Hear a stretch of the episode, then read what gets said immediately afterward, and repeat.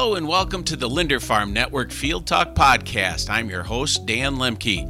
Rural Minnesota faces a diverse set of challenges, but also opportunities. About 45% of the state's population lives outside of the seven county Twin Cities metropolitan area. More than 20 years ago, the Minnesota Agriculture and Rural Leadership, or MARL, program was created to develop the skills of Minnesota's agricultural and rural leaders. To date, more than 300 Minnesotans have been a part of the program. Today, we talk with MARL Executive Director Olga Brouwer about the program and how it seeks to impact rural Minnesota. So Minnesota Agriculture Rural Leadership, it is the goal is really to enhance rural communities in Minnesota. And we do that through um, really our, our farmers and uh, foresters uh, through agriculture and natural resources. Um, so we have a strong tradition in focusing on agriculture, but also having a lot of farmers in the program itself. So cohort leadership, 30 people at a time, and we go through um, a very rigorous program for about a year and a half. And so it's a, a, big time commitment. You see all parts of the state. We open doors. We do things that you'd otherwise not get to do or see. And um, it really, it really changes and transforms lives. And through that, ultimately, communities, right?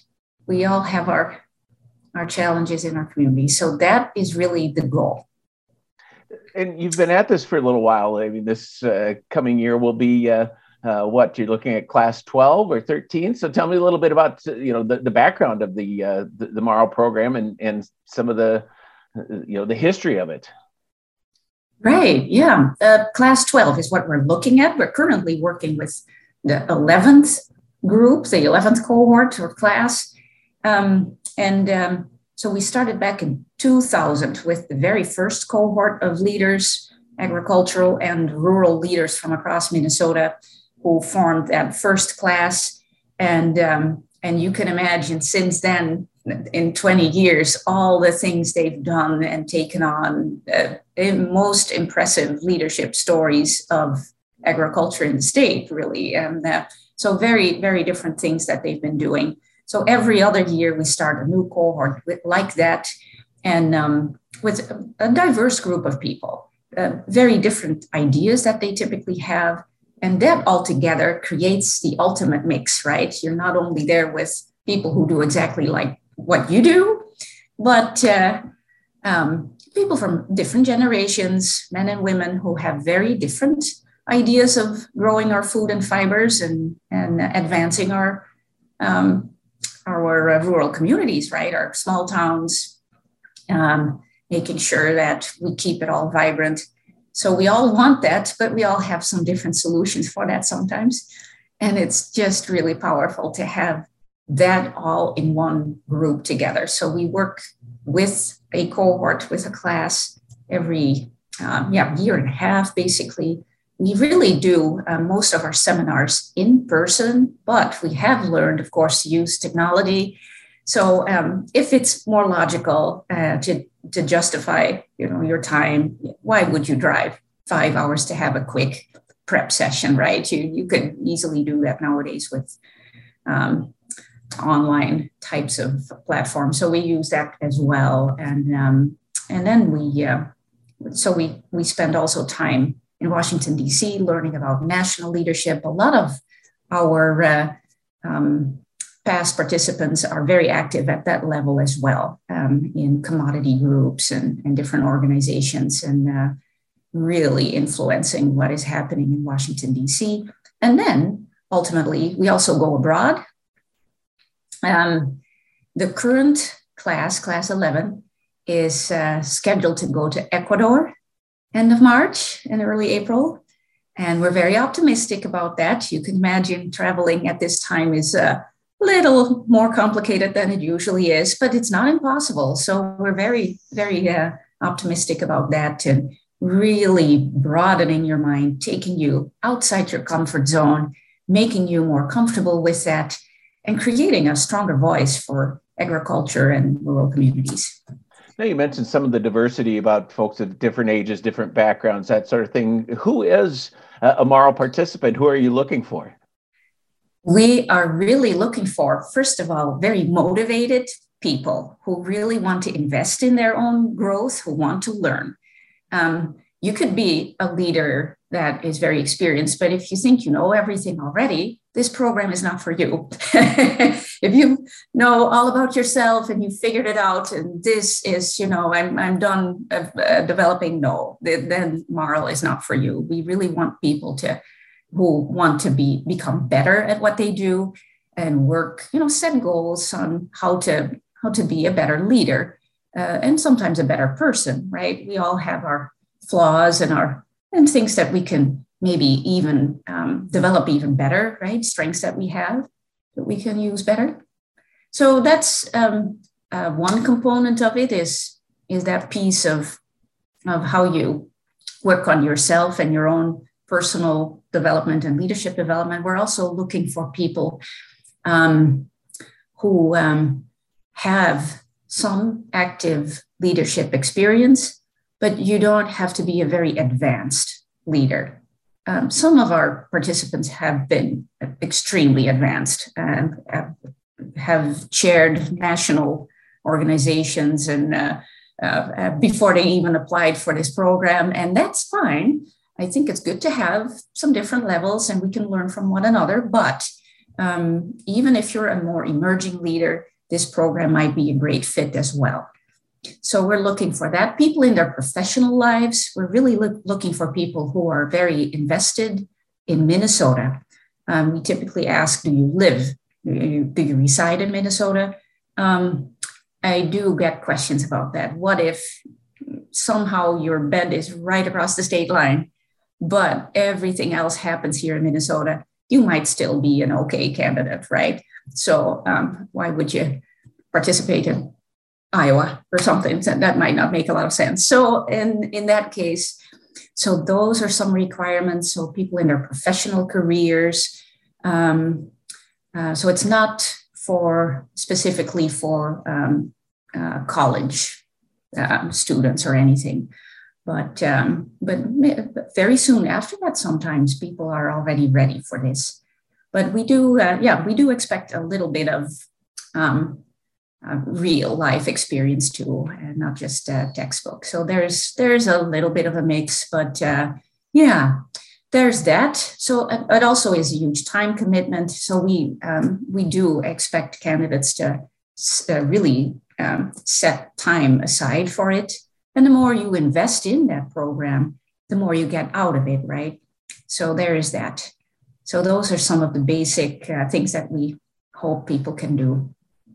No, also in, in, terms of diversity, as far as the sessions and the training and the and the get-togethers that you have. I mean, I know you uh, address more than you know. It's it's obviously agriculture, but it's also rural communities, which can uh, you know open up a, a, broad area of topics to address. So to touch on some of the diversity of programming and, and topics and and t- uh, things that you address as well.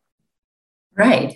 So I can split those things up maybe in three components. First of all, we have that leadership and personal development, where we look at all kinds of different things when it comes to that. So some assessment tests that we do, such as uh, emotional intelligence and strengths finder and different things there. We also work on conflict, um, communications, things that you really need and, and you can practice right away, right in your in your daily life as a leader or as uh, even in your business or in your job. Um, and as a follower, very often, we're very often not really leading, right? So there is that. Then, secondly, there's that knowledge piece with diversity, as you mentioned, uh, diversity in all the different things that happen in Minnesota when it comes to our natural resources. So, agriculture, of course, is a heavy emphasis of our program, but it's not limited to those agricultural pieces. Um, when you look at agriculture diversity, we look at a lot of the conventional production that we have in the state uh, corn, beans, uh, pork, dairy, beef, um, all those different components. But don't forget wild rice, sugar beets, of course, huge, uh, poultry, and in particular, turkey uh, is so prominent in our state. So we look at all those more conventional pieces, but also um, uh, some things that we don't always think about, especially not in my community, as it's not that diverse here in Southwest Minnesota. But um, we also work with uh, the Hmong American farmers or uh, other minority and urban farming groups who ultimately also want to do the same thing, right? And, and so we look at all those different ideas. And there is, of course, forestry and mining in the state. And, um, and those are important pieces to our rural communities as well.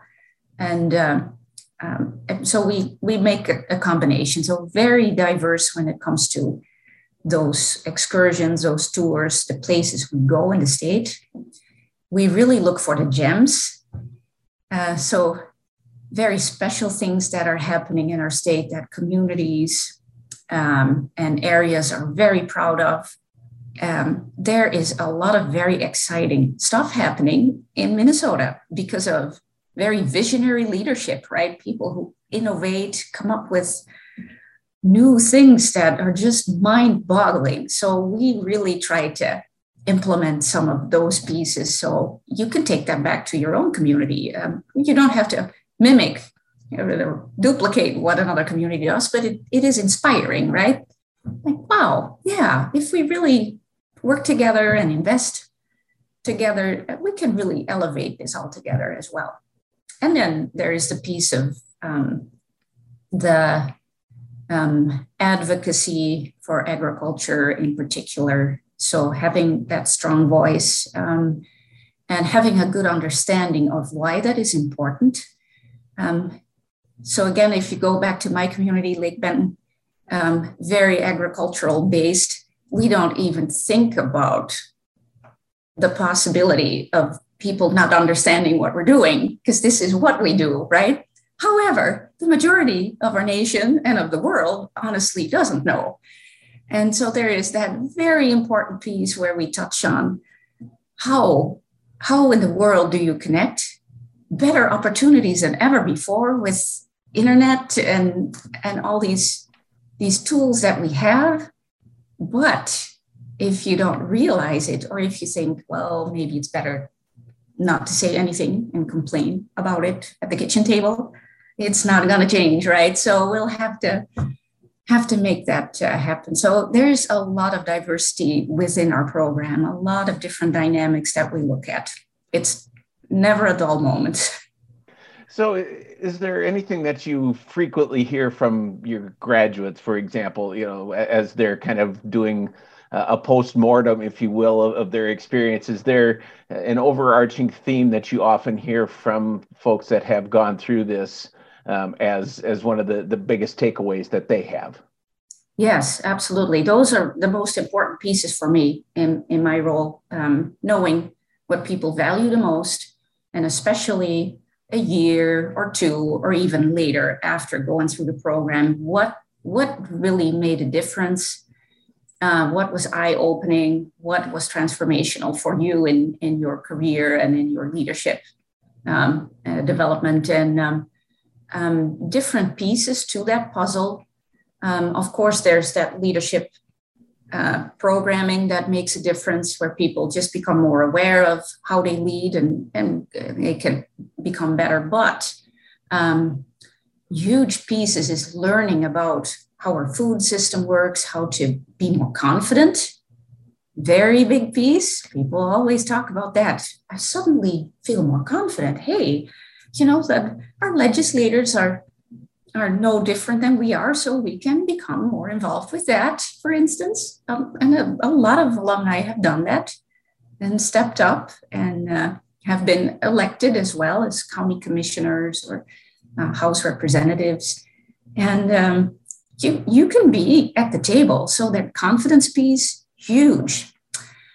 And the other day, someone told me, someone who was in the program 18 years ago as a younger farmer, and now mid mid career, I should say, um, he um, he said one thing that I learned that we don't often talk about is how to responsibly leave my farm and my family for uh, a couple of days. Before MARL, before he was in the program, he thought he could never leave.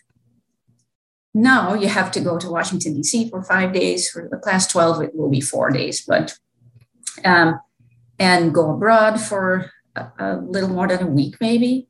How in the world am I going to leave? I can't do that. And he said, You know what? I had to figure it out.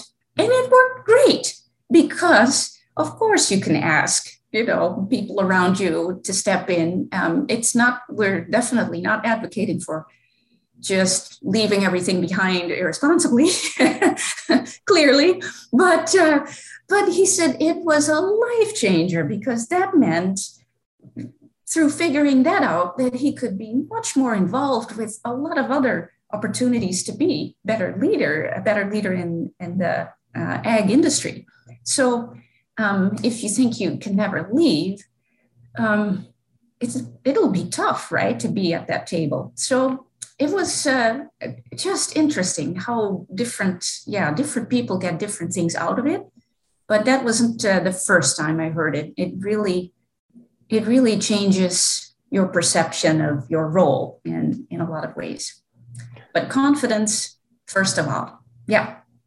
So I now you had mentioned that you're uh, starting to look for uh, class 12. How do folks go about applying? What are again some of the things perhaps that you're looking for, and, and where can folks go to uh, to learn more about what you're looking for or to apply? What's the best approach for them? Right, applying um, is easier than it has ever been before. It has been a, a quite cumbersome process it's an online form. So you just type in your name and uh, uh, an address, and then some things about your career and education, things like that. And uh, um, it's it's a lot easier and faster than it has been in the past. We do um, ask for some insight on perspective. So there's a, an essay section basically, but uh, but it's all online. The essay section you could email, um, and then we ask for some references but uh, but that's that's the the main part of applying and then later um, uh, early june is when we'll have online uh, interviews.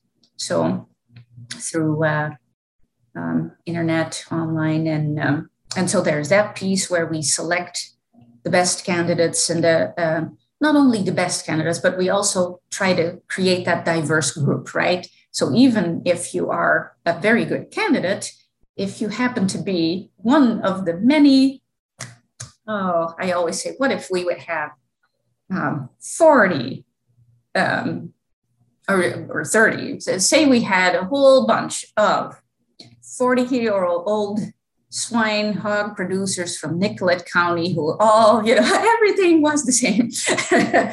oh, that, that, that, yeah, you could have one or two, and but you have to create the right mix. So, um, so there's uh, nothing against hog producers from Nicollet County, clearly, but there is you have to have the mix. So even if you're a wonderful candidate, there might be a, a, simple reason like that why you wouldn't be selected at this moment, but you would highly be encouraged to to try it again in the future. So there's there's that sometimes happening, and um, some people take that personal, which I regret. It's a, a very seldom is a personal thing. It's often just creating that right mix does that help?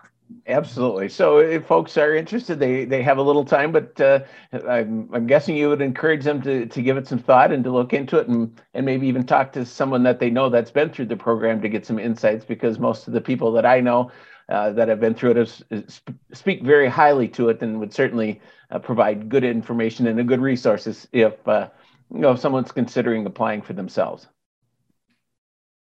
Absolutely. So we have a website, marlprogram.org. On that website, we have, uh, first of all, that application form, and, and um, it even explains the schedule for class 12. So you could take a look at that and say, you know what, this might work for, for my schedule in the next two years or not, right? Just you know, take a look at that. Uh, we did, we were able to reduce the time commitment, um, and especially during um, harvest we uh, used to start in November, And I did hear from a lot of producers that that really was a stretch, which I, I completely understand. So um, decided to not really start with the real leadership content until December of 2022. So that should really help. On that website, there are also pages with our alumni.